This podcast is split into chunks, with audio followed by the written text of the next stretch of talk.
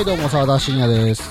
はい、中野浦です。何やら今回は中野原さんの方から、なんかはい。ゲームのお話があるということで。そうですね。はい。うんちょっと最近、ちょっと、とあることがドハマりしているゲームがありましてですね。珍しくないですか？最近。なんか、もっぱら、スマホアプリのソシャゲしかやってなかったあなたが。確かに。あの、そうですね。まあ、いわゆる、コンコンシューマーっていうかな？まあ、スティームのゲームなんですけどね。おうおう。まあ、PC ゲームなんか基本的にはほとんど触らないんですけど、うんまあまあまあ、あの、あれです。タイトル的にはヴァンパイアサバイバーっていうやつです。はい。はいはい。で、まあ、今、ね、きあの、かなり世の中的に流行ってまして、あのそうなんですね。そうなんですよ。僕が、まあ、いわゆる YouTube 業界隈 ?YouTube 界隈で、まあ、僕が見てるゲーム実況とか、VTuber さんのそのゲーム実況動画とか系ではかなり取り上げられてるんですよ。いろんなゲーム実況とか見てんねや。ゲーム実況を見るというか、VTuber 見てたらゲーム界もあったりするじゃんっていう感じなんあ、そうなのね。VTuber を見てるのね。あ割と見てますよ。そうなんホロライブ結構見てますよ。や。そうなんや。割とホロライブ系のやつ、あの、3期生ぐらいからは、まあまあまあ見てるって感じ。いや、もう俺全然そこら辺知らんからさ。あ、本当ですか？ホロライブとか言われても知らんしって。あ、マジで？全然し、俺 VTuber も全然知らないです。あうん。なるほど。VTuber どころか YouTuber もそんな知らないですけど、ヒカキンぐらいしか知らない。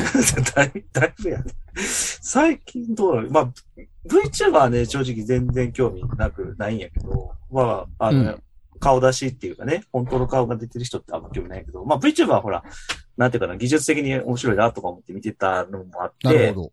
まあ結構今ね、すごい人気じゃないですか、そこら辺の界隈も、そのものが。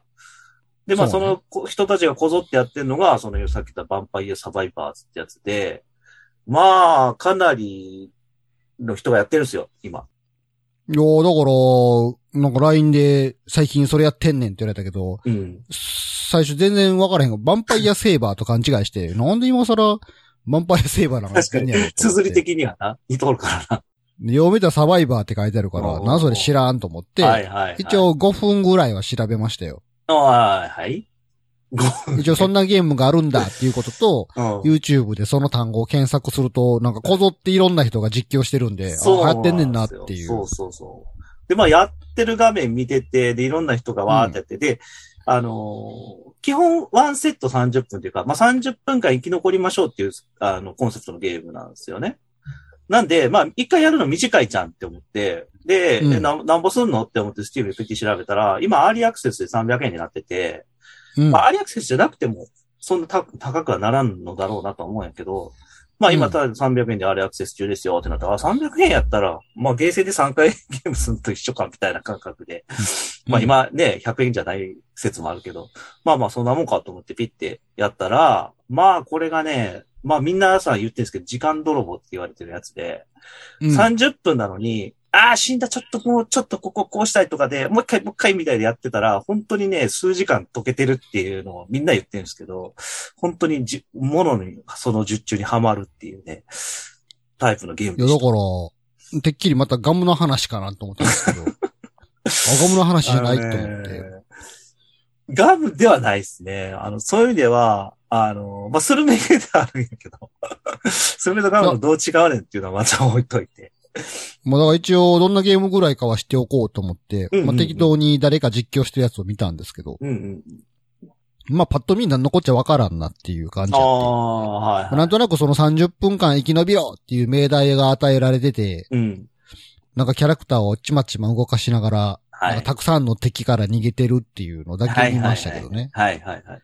いや、まさにそうなんですよ。今日あの、基本的には、あの、まあ、ざっと説明すると、まあ、ドット絵タイプのすごいレトロ風のゲームで、で、ローグライクアクションゲームって、まあ、なんか言われてますよね。で、ローグライクってとこが、いまいちピンと来てないんやけど、まあ、いわゆるあのー死に、死んだらリセットで的な、いわゆる試練とかみたいなのもローグライクって言われてるじゃん。あの、なんか俺ローグライクってこう、面が自動生成されるみたいな意味合いかなとも思ってたんやけど、というよりな何度も何度もこう、チャレンジして、また、あの、その経験値とか稼いで育っていくけど、死んだらまたゼロからスタートよ、みたいな一面からね、みたいな感じのところがローグライクっていうことになってるっぽいんやけどね。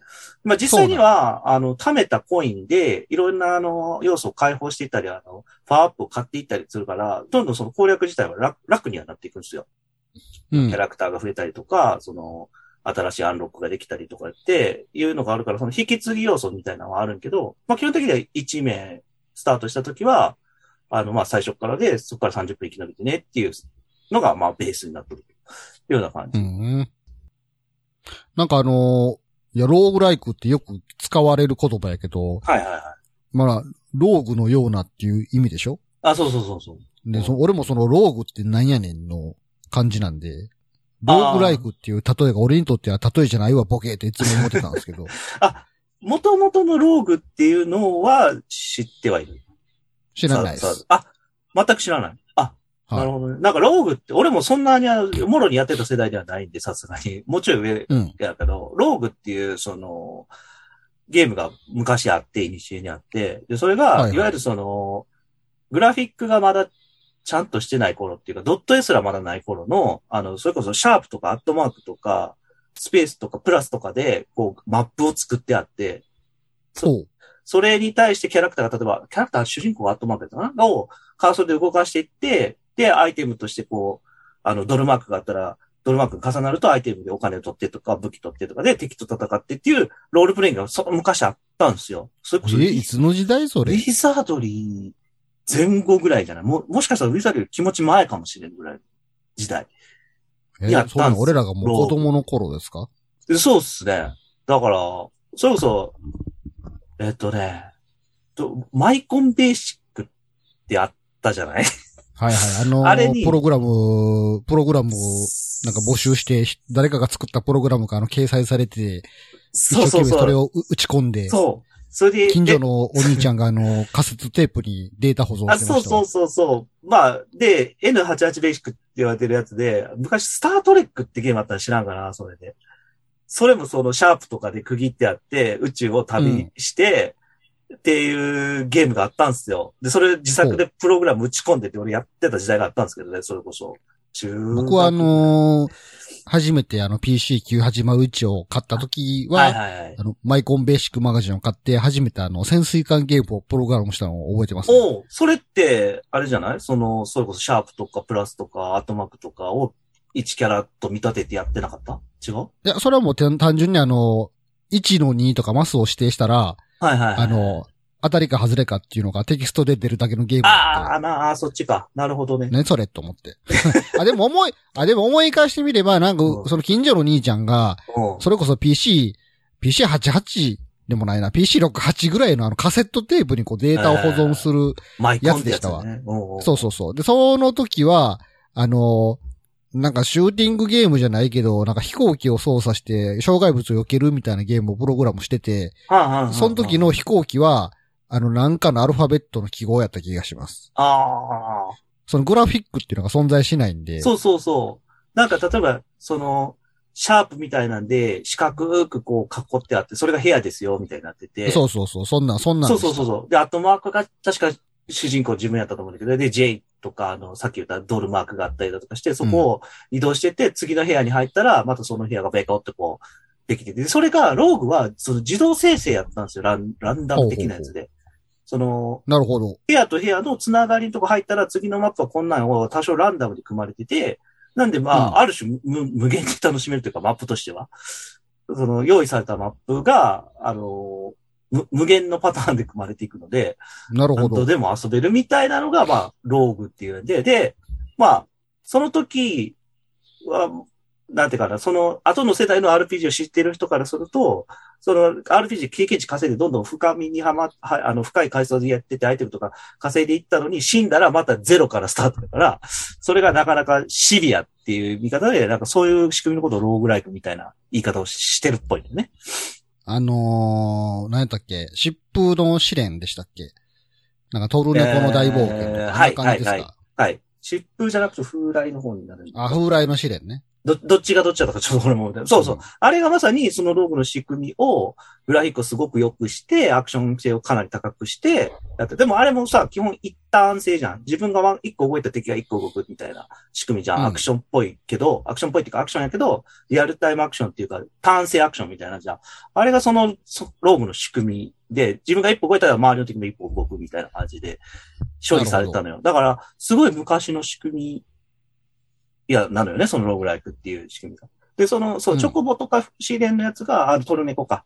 が、本当そのまんまあれをグラフィック良くしたようなスタイル。だからあれもほら、階層深く行って死んで戻ったら、基本的にアイテム全部なくなってるっていうのがベースじゃん。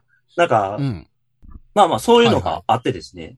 で、ローグライクって言われてるんだけど、まああんまり今回のこのヴァンパイアサワイアはローグライクって言われてるのはちょっとピンとこない。まあ基本、あの、死んだらまた一からねっていうとこだけかな、ローグライクって言って。まあマップが多少ランダム性あるからかな。でも基本は、なんか新しく生成されてるというより、入った時にマップ上にあるアイテムが少し、ちょっとこう数がランダム要素があるぐらいかなっていう気はするんうで、ん。あんまローグライク、ローグライクって言われるとちょっとピンとは来ないですけど、まあ、という、ローグライクアクションゲームと言わ言われていると。で、やってることはめちゃくちゃシンプルで、えっと、操作としては移動と、あとその、レベルアップと宝箱拾った時に選べるアイテムの選択だけなんですよ。はいはい。お攻撃ももうオートなので、常に。敵がはい。画面上に現れて射程内に入ったら、その射程に対して武器が出る。あ武器っていうか攻撃の武器が飛んでいくって感じで。で、その次の武器の発射までのクールタイムというか、それぞれ武器が設定されてるんで、それになったらまたオートで出るっていうのがあるんですよ。うん。なんでやることは基本移動だけ。がアイテムの選択だけ。みたいな感じになってて。だからやってること自体すっげえシンプルやねんけど、まあそれで30分間生き残る中に、この、なんていうかな。売りとしてはね、とにかく敵のウェーブ数が後半戦になると、もうえげつない量来るんですよ。画面中全部敵みたいなぐらいのやつが来るのを、そう、どう耐えれるかみたいな感じ。最初は微妙に隙間があるとこをこう縫って走っていくって感じなんだけど、もう後半になるとそ、そんなん許さんぐらいの物量が来るんですよ。最後ラスト1分とかラスト2分とかになると。そんな、はいはいそこの物量に押されないだけの武器をちゃんと育てられてるかみたいな感じのところを楽しむゲームって感じ。それは、なんつうの、自分の意識として武器を選んでいけるんですか？そうなんですよ。あの、ここがよく、すげえバランスよくできてるなと思って、あの、レベルアップした時に3個、まあ、もしくは4個の選択肢の中からどれか選ぶって感じだけど、武器の種類が結構多くて、10、今2種類ぐらいあるのかな？その中のランダムで3つぐらい選ばれる、あの、出てくるのね。うん。それを取ってって、えーと、お重なっていくと強くなっていくみたいな感じだけど、その取りたい武器がきその時にゲットできるかわかんないんですよ。あ、運も絡んでくるんですね。そうそうそう。もちろん運も絡んでてっていうところがあって、で、この武器、武器にすごいいろんな特色があって、で、結構、この武器全然使えないって思ってる武器が、この武器と付き合う、組み合わせるとすげえ強いっていうのがあったりとか、例えば、あの、周りしか攻撃できひんけど、周りに来ると動きを止めやすかったり、ノックバックさせやすいとかがあったり、で、それだけだと火力不足やから攻められるんだけど、そのノックバックさせやすいやつに、その近距離超火力、高火力のやつを重ねとくとすげえ強いとか、なるほど。あったりするのね。で、逆にすごい遠くの方まで、あの、弾が伸びていくやつとか。で、さらに、これはちょっと知識がいいねんけど、その、武器とアイテムの2種類があって、その、上段に武器6個まで持てるのかな？で、下段にアイテム8個、あ6個までって持てるんですよ。で、例外的にちょっと後で取ったやつはプラスされるっていうのがあるんだけど、基本的には6個まで、6個6個の武器とアイテムっていうのがあって、そのく、組み合わせによっては、その武器が進化するっていうのがあって、普通は8、8段階か9段階まで武器強く、だったら頭打ちなんですよ。それ以上強くならないけど、その対応するアイテムを持ってると、しあの、か進化武器っていうのにもう一ランクアップして、それがめちゃくちゃ強くなってんのよ。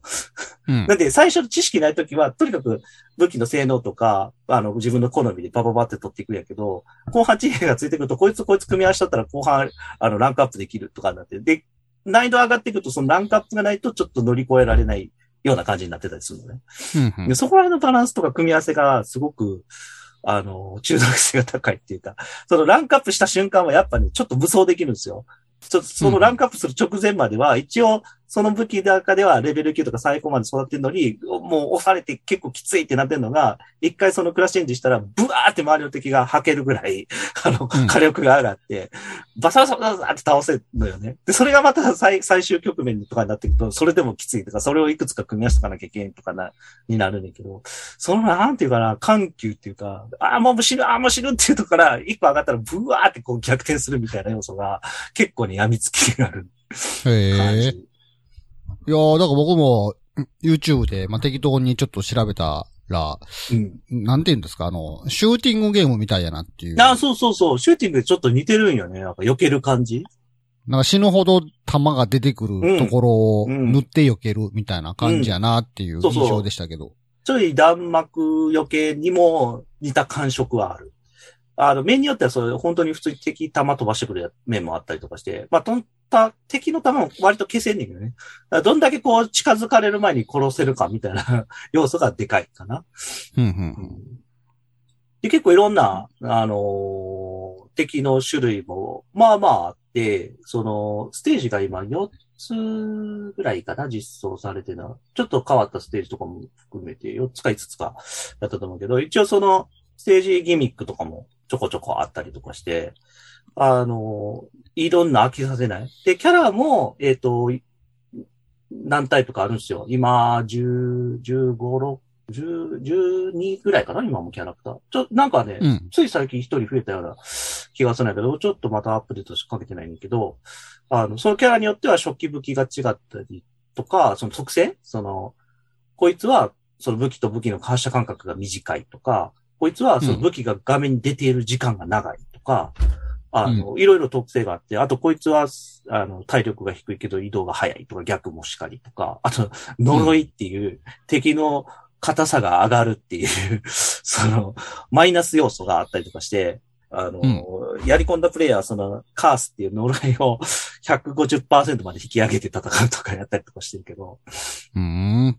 あそういう結構、キャラによっていろいろまた変わる要素があるんで、なかなか飽きにくいというか、とにかく挑戦したくなるみたいなんで、あのー楽しい感じですよ。まあなんかシンプルやけど奥深いみたいな。そうそうそう。だからあとね、とにかく気持ち良いんですよね。なんていうか。うん難易度と爽快感のバランスがいいっていうか、あの、結構一見無理っぽいんやけど、やっぱさっき言ったようにバチッとはまると、あの、うんバタバタバタって倒せるのよね。そうなるとめちゃめちゃ気持ちよくて、そこを味わいたくてやってるみたいな感じかな。なるほど。ね、だから本当、実況を見てる限りは、その体感の部分は全然わかんないんで、うーん。みんな何をそんなにハマってるんだっていう感じなんですけど、まあ、一応あのー、300円なんで私もあの、買いました。お先ほど。お、なのでちょっと、初プレイで今からやってみようかなと思うんですけどお、いいですね。まあ、当然、ポッドキャストなんで、あの、皆さんには映像はお届けできないんですけど、残念。おっちょっと触れてみましょうかね。はいはいはい。これ、今、スタート画面ですよね。はい。まっさらでなんかすかこれ一昔前のこの、ん？まっさらですかこれ。まっさらです。まっさらですね。おー新鮮。はい。これ一昔前のあの、ファミコンの画面のようなドットが描かれてますけど。ちなみにこれ、個人制作のゲームらしくて。あそうなんですねイギリスかどっかの、あの、個人で作ってるゲームクリエイターの人が作ったゲームらしくて。へえ。で、なんかね、年末、去年末ぐらいには、なんかチーム、スチームに乗ったらしいんやけど、全然その時はうんともすんともで、で、2月ぐらいかな、急に世界中でそのインフルエンサーがやりだしてめっちゃくちゃ流行って、今なんか、瞬、ん ?1 日、1日が同時接続7万人とかプレイしてるみたいな、なんか統計がな何月か出とったけど。別にこれはあれですか？ソロプレイで。まあもうソロです。共有プレイとかもなく。ないですね。じゃあ私もちょっとその、インフルエンサーの一環としてちょっとね、広めていきましょうか、皆さん画。面出さへんのに。インフルエンサーそう、ないけどな。お、な、キャラクター選択。アン、アントニオ、イメルダ、バスカリーナ、シェンナーロ。アントニオしか選べないですよ。はい。最初は、最初も初期からザ・ムチュンで。僕 なんかね、このキャラデザインのせいで、なんかあのーいわゆるあの、ヴァンパイアシリーズ、コナミの、うん。のパクリゲーとかって、いう、いう最初なんか煽りされてたけど、まあやってみたら全然 ゲーム性違うんで。思いっきりあれ、見た目があの、悪魔城ドラキそうュラの。。ねそうね。し まあまあ、シモン、シモンみたいなそうなんですけどそうなんですけど、それって、う んまあまあね、あれのオリジナリティどこまでや言われたら、どうなんでしょうっていうところはあるんですけど。いつからまその、ドラキュラ退治は無知使いになったんですか？悪魔、悪悪魔城ドラキュラからの気がするんですけど、あ、ああ、まあそういう意味ではやっぱり、あれかな？あそこが元元祖なのかな？オリジナリティなのかな？オマまあオマージュってやつですかねオマージュってことぐらいにしといてもらっていいですかじゃあ、はいこのアントニオを使いましょう。まあはい、それしかないんで。開始。えい。お、始まった。はこの十字キー、十字キー、上下左右キーで、い。はなんか勝手に攻撃してますね。い。だいぶ共有画面だとかっついてますね。音うるせえな。あ さっきの。エスケープを押すと、ね、じゃあこれで再開。あー、やばいどうすんねん、これ。なんか、しし敵がずっと出っ放しやぞ。いやそうですよ。で、あの、ああの、宝石みたいなのあるじゃないですか。宝石みたいな下の方に。この青いやつですか？あ、いやいや、それが経験値なんですよ。それ取るとレベルアップできる。おー、なんかレベルアップした。はいはい。で、武器王のを選べると。聖書、無知、ナイフ。はいえ、お、王の聖書、キャラクターの周りを旋回する、無知、発射物が1増加、ナイフ、向いてる方向へ素早く攻撃力に出す、確率アップで4つの選択肢をと手に入れよう。これはもう好きなやつを選べってことですか？そうですね。だから、無知を取ると今の武器がちょっと強くなる。その他取ると新しい武器がレベル1で手に入るってことです、なるほど。それは当然火力アップでしょう、こいつ。お、おおなるほお、なんど。か、は、範囲がでかくなそうった気がする。そう。これ、結構ね、お、後ろにも攻撃が出るようになった。はい。まあ今のは、正解的に言うと、聖書かな。そうなの。聖書強いっす。おいおいおい、ちょっとちょっと。ちょっとちょっと。むちゃくちゃ寄ってくるやん、こいつ。なん？いや、そうですよ、そうですよ。全然。ちょっとあの青いコウモリを倒したい。て。頑張って。え、知らない。え、一撃で知らないじゃないですか、こいつ。よやばいやばいやばいやばい。やばいやばなんか死ぬ、なんか体力バーが減った。なんだこれ。いや、だから攻撃食らったんですよ。ちびこえ、体力性なのね？もちろんもちろん。え、一一気死んだら終わりなんで。どうすんねん。ちょっと、敵が増えてきた気がするぞ。いやもちろんあ、なんやな、おーなんかめちゃくちゃ来たやん。何これ？あちょっとちょっと、ちょっと。あれ、団体さんね、たまに。えー、ちょ、あれねちょ、ちょ、ちょ、ちょ、ちょ、3回来ますよ。ちょ、ちょ、ちょ、ちょ、ちょ、ちょ、やばいやばいやばいやばい。おいおいおい、おー、あー、やばい、死ぬ死ぬ死ぬ。ちょっとどうすんねん、これ。こいつ真横にしか攻撃せえへんやんけ。頑張りましょう、頑張りましょう。大丈え、夫。どうやったどうやったら武器手に入れれんの？え、だから経験値稼ぐんですよ。あとは、あえ、の青、青いコウモリ？そうそう。いや、青いか、あの、た敵倒したらさっきのジェムを拾っていくんですよ。おーしゃ来た来た来たあえいいね。ちょっと、ちょっと無知をレベルアップしたとて、横にしかこいつ攻撃しないじゃないですか。そうっすね。聖書が、今、レベルアップしまして、無知、えー、清水、うんナイフあ清水か。清水、ナイフはなかなか、使い慣れると強いですけど、清水はダメージゾーンを生成する。何ダメージゾーンあの、ランダムで画面中に清水ゾーンがポコッとできるって感じですかね。あ、もうで巻き散らすってことね。しばらくそこに溜まってるという。で、そこに触れた敵はダメージを受けていくという。それは、使いたい放題なんですか？はああと、勝手にポンポンポンポン画面外から降ってきます。あ、はあはあはあ、ナイフ、向いてる方向へ素早く攻撃繰り出す。ほなん、無知で横攻撃しとんのに、ナイフ横に出るんちゃうんか。だし、これ、あえて言うと、あの、攻撃するとき相手の方向かなあかんので、ほはら、今逃げ惑ってるじゃないですか。い。うん。あんまり、おすすめできないですね。じゃあ、俺はこのせ清水にしよう。そうね。とりあえずその攻撃手段のバリエーションを増やさないと死ぬ気がする。確かに。おー、レベルアップした。あ赤いのね、すげえ経験値ドカーンと入るんで。えーまたレベルアップして、月桂樹、発動中はダメージ余計になる。えー、で、無知と、え魔法の杖。最も近い敵に攻撃を発射する。これまあまあ魔法、、魔法、じゃないですか。初期強いんじゃないかな、まあ。やっぱ攻撃でしょ。基本、守りに入ったらダメですよ。確かに。やっぱその攻撃のバリエーションを増やすという意味で、私としてはこの魔法の杖にしましょう。はい。最も近い敵に攻撃を発射する。はと、ん？おーなんか、ミサイルみたいなのが出てきた。い。いえいえ。ほらほらほら。ちなみになんかあの、画面上にあの、もやもやした水、水っていうか光みたいなのがポトって落ちてるやつ、あれが清水ですよ。ええあんまり意味がない。え、これ何分 ?30 分もこれ耐えんのか？頑張れば。ま あだいぶ、あ、カマキリみたいなのできてる。おおちょっと待って待って。何ね、なこれ、花、な、何これ、これね、あのやべやべやべや罠で、ちょっと、えーと、花みたいなのに周りバリ囲まれてますけど、出口ないぞ。カマキリはボスですよ。カマキリボス？うん。倒すと、あれ来るの。え、ちょっとこれ、花だんだん輪がち、輪がちっちゃくなってきてますで、よ。は、どうすんの花はある程度ダメージ与えると一気に消えてくれます。あの、ダメージが、えっ、と、なんていうかな、共有されているんで、おー、消えた。どうしよう、鞭、横に広くなっていくだけやろ。横プラス上に少し伸びるように。ああ、無知かほうれん草か。無知かほうれん草か。そうありやな三つ分一気に上がるからなどっちかやね。無知にしよう。もう俺は無知と心中をする。じゃあ、え、エスめっちゃむ、こエスケープをして一回ポーズすると、自分の今の武器レベルがやべえ、来た。あのコウモリの太鼓判なんやねん。あーまあ、たまに来るやつですね。あれでもね、ニンニク持ってるとね、逆に気持ちいい要素なんですよ。しかしこのゲーム私、あの、先ほどから上下左右キーしか押してないんですが、なかなか楽しいですね。お、よーっしゃ。そうそう、最初はね、しかしあそうか。こいや、うおあやべ2匹目のボスが来た。えボスどこ？あの、さっきカマキリまだ倒してないじゃん。うおーやべえやべえボスって混在するんすか？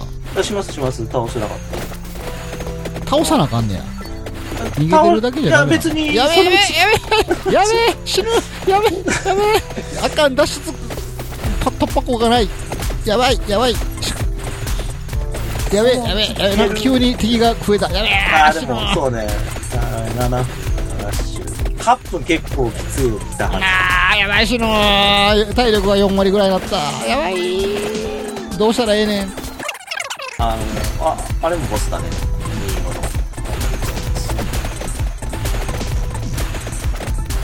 この引きつけて倒す。ほらほらほらほらほらお宝箱ゲットやべえなんかうやべえうわー死んだ急に死んだこのね、この赤コウモリ強いんですよ。赤コウモリが急に死んだぞなんか。強いんです。9分19秒耐えましたが、ゲームオーバーになりました。まあまあ、初プレイで9分はなかなかじゃないですか。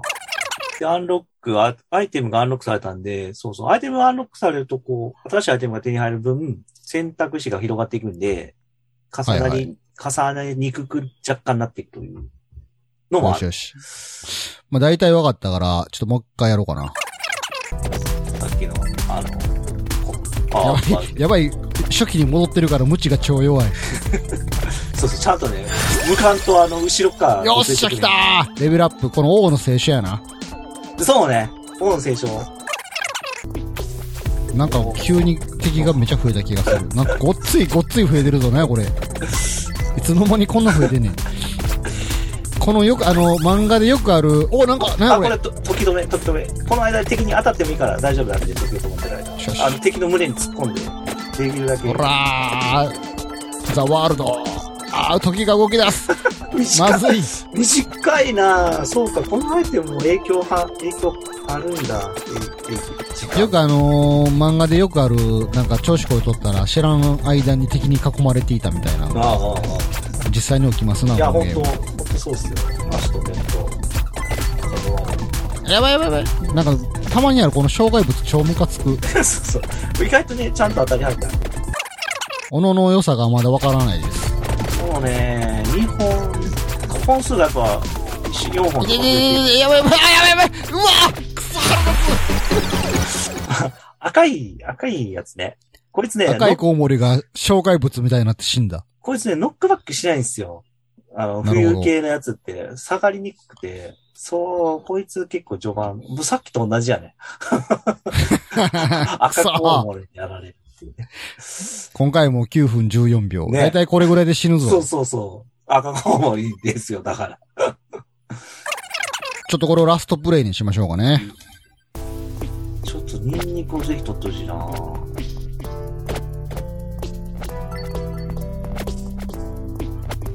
敵が弱々の時にちょっとレベルアップをしとかないと。さあ、そろそろまた赤いコウモリが出してきましたよ。あの赤いコウモリはちょっと避けれないので、ちょっと要注意やな。もう学習したぜ。俺はあいつには近づかない。おにこにこにこ。あ、やばいこの木の枝が、木の枝がやばい木の枝がやばい木の枝がやばいよしよし。お肉を探す旅やさっきからずっと。ちょっと、ここの包囲網を抜けるために、あえて月桂樹かな。なるほどね。アンセットの月桂樹か。とりあえずここさえ逃げれば、ありかもしれない。なんとかなるはず、逃げろおっしゃーおっしゃーおっしゃーおっしゃーおっしゃーおっしゃーおっしゃーおっしゃーおっしゃーよっしゃ、逃げたよっしゃよっしゃよっしゃよっしゃよっしゃよっしあー、死んだ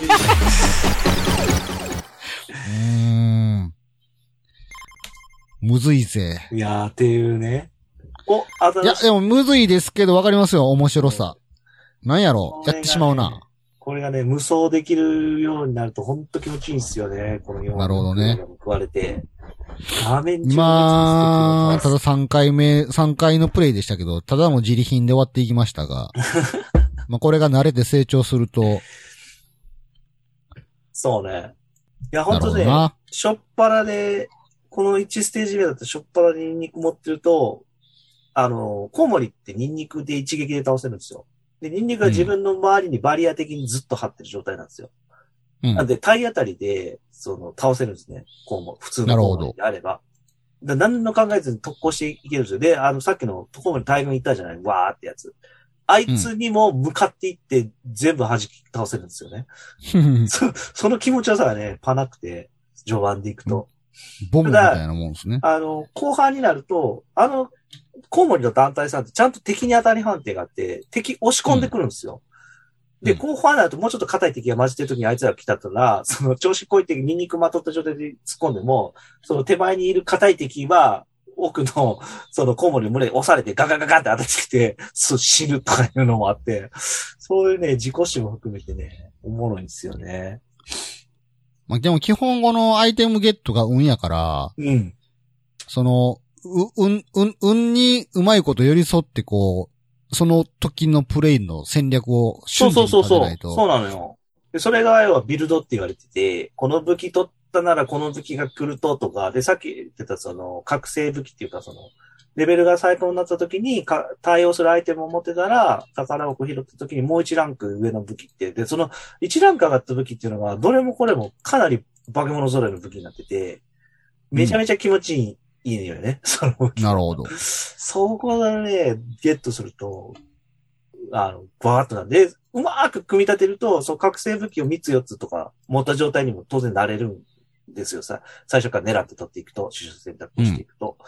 それがね、決まった時気持ちよくて、っていう、ね、要素があって、で、こうやってどんどんやっていくと、その、さあのさっきのパワーアップとかもどんどん溜まっていくと、最初からかなり有利な状況で戦うから、初期面だと楽勝の状態になるんやけど、そこでう、ん。ハイパーっていうボードがあって、左下にチェックボックスが出てくるようになって、そのハイパーにチェック入れると、敵の速度、硬さが1.5倍とかになったものになって、まあ、出てくる量もえげつない量が出てくるようになるうんですよ。ん。っていうね、まあ、結構、飽きさせない仕組みがいろいろ入ってて。そうですね。なんやろう。まあ、操作が本当に上下左右だけなので、うん。このおじさん向けというか、おじさんでもすぐできるからありがたいです。そうね。難し、難しくないので。うん誰にも。まあ、上下左右のこの移動のテクニックだけを磨けばいいから。今時のゲームってこう操作するボタンがたくさんあるから、こう、おはいはい。じさんはすぐ諦めがちですけど。そう。だから本当シンプルなのに、いろんな工夫で何度もやりたくなるようになってるっていう。ほん昔の古き良きゲームが、の要素がコテコテに入ってんなって気がする。って感じかな。まだ私はあの無双状態を体験してないんでねそれを体験したいですけど。ぜひやるとね、やる気になりますよ。でもなんかあのー実況向きやなと思います。あ、そうね。う。うんん。毎回似たような点、あの、パターンとはいえ毎回やっぱ違ってて、で、武器の組み合わせで結構新たな発見があったりとか、あと、パッと見で、後半のウェーブって本当パッと見ですごい量の敵が来るから、なんていうかな、見、見た目的にもすげえ状態だっていうのが分かりやすいんだよね。なんていうか。そうね。見てる。る側としても応援しやすいね。うん。あの、わかりやすくその窮地に陥るから、ビジュアル的に。そうそうそうそう。ダメだーって。こんなんどうすんの？みたいな状況にねマジなるんで。もう確かに実況向きであるなまあ実況向きであるけども、音声実況にはあんまり向いてないかそりゃ。そうだわ。そりゃどんなゲームでもそうだわ。いやでもやっぱりあの、やばいやばいやばいやばいっていうね、あの、プレイヤー側が窮地に陥ってるあの、やばい状態っていうのが、まあ見てる側としては楽しいんでしょうから。ああ、そうね。うんうんうん。それはもう可愛い声でキャーとか言われたらひにゃーっていういやー感じでしょうねですよ。。で、あの、さっきの宝箱にもさ、その、うん一回だけ三つ出てくる宝箱あったじゃない？ええあれとか、たまに5個っていうのもああるのよ。ごく稀に。ああ、もう、パチンコのフィーバー的なそうそうそうう。そう。もう5個来た時、ほんと来たーって感じになるからね。で、あの、あの、能天気な音楽がまたいいでしょ、あれ。なんかね、で、5個宝箱の時飛ばせなかったんじゃない。飛ばせるかな、演出？わかんないけど、あの、最後に、でんでんでんってなった時に5個、5個武器が並ぶっていうね。なかなかね、そっから一気に逆転できるとかあったりすると、まあなんか、なんか頭の中変な汁出るなって感じですわ。で、あとその、理、理不尽じゃないのに、なんか、なんていうかな、結局自分で袋工事ハマってたりするじゃん、アイテム取りに行ったりだとかさ。うねなんか、あの、どうしようもない理不尽さじゃなくて、やっぱ自分がやってて、ああ、こうなったから次は違うやり方しようっていう、なんか怒りがゲームに向かない仕組みが結構ちゃんと入ってんなっていうか、なんか、ソシャゲをやってるとね、怒りが普通にゲームに向くパターンが多くて、なんでこんなバランスやねんとか、なんでこんな風になってんねんとかって。まあだからそのゲーム側から強制的に無理くりなそういう窮地に陥れさせるというよりかは、まあある程度こう、なんていうんですか？その自分でこう、あその場を打開することができるっていうチャンスを与えてくれるから。その、完璧に積まされるウェーブの前に、こう、それを上回る火力をちゃんと作っとけば大丈夫っていううん要素に変わってくるけど、そう、さすがに操作だけではどうしようもないってことがあるねんけど、まあ、それでもちゃんとクリアできるバランスに作られてるんで、あの、そこはうまいなって思うね。あとあのー単純に感じたのはあのー量にはかなわないっていうことを改めてね、いやー、そうなんだけ感どじ、させられましたね。あの量を凌駕する火力を手に入れた時が、このゲームの醍醐味なんですよ。本当に。あの、本当によく実況とかで、あ、じゃあ風呂入ってくるわ、みたいな。あもう動かなくてもうん大丈夫みたいな状態になるのよね。でそれが、その、例えば最後の28分超えた瞬間に急に押し込まれ出すとかもあって、また。すごいなね、よくできてるんですよ、そこら辺が。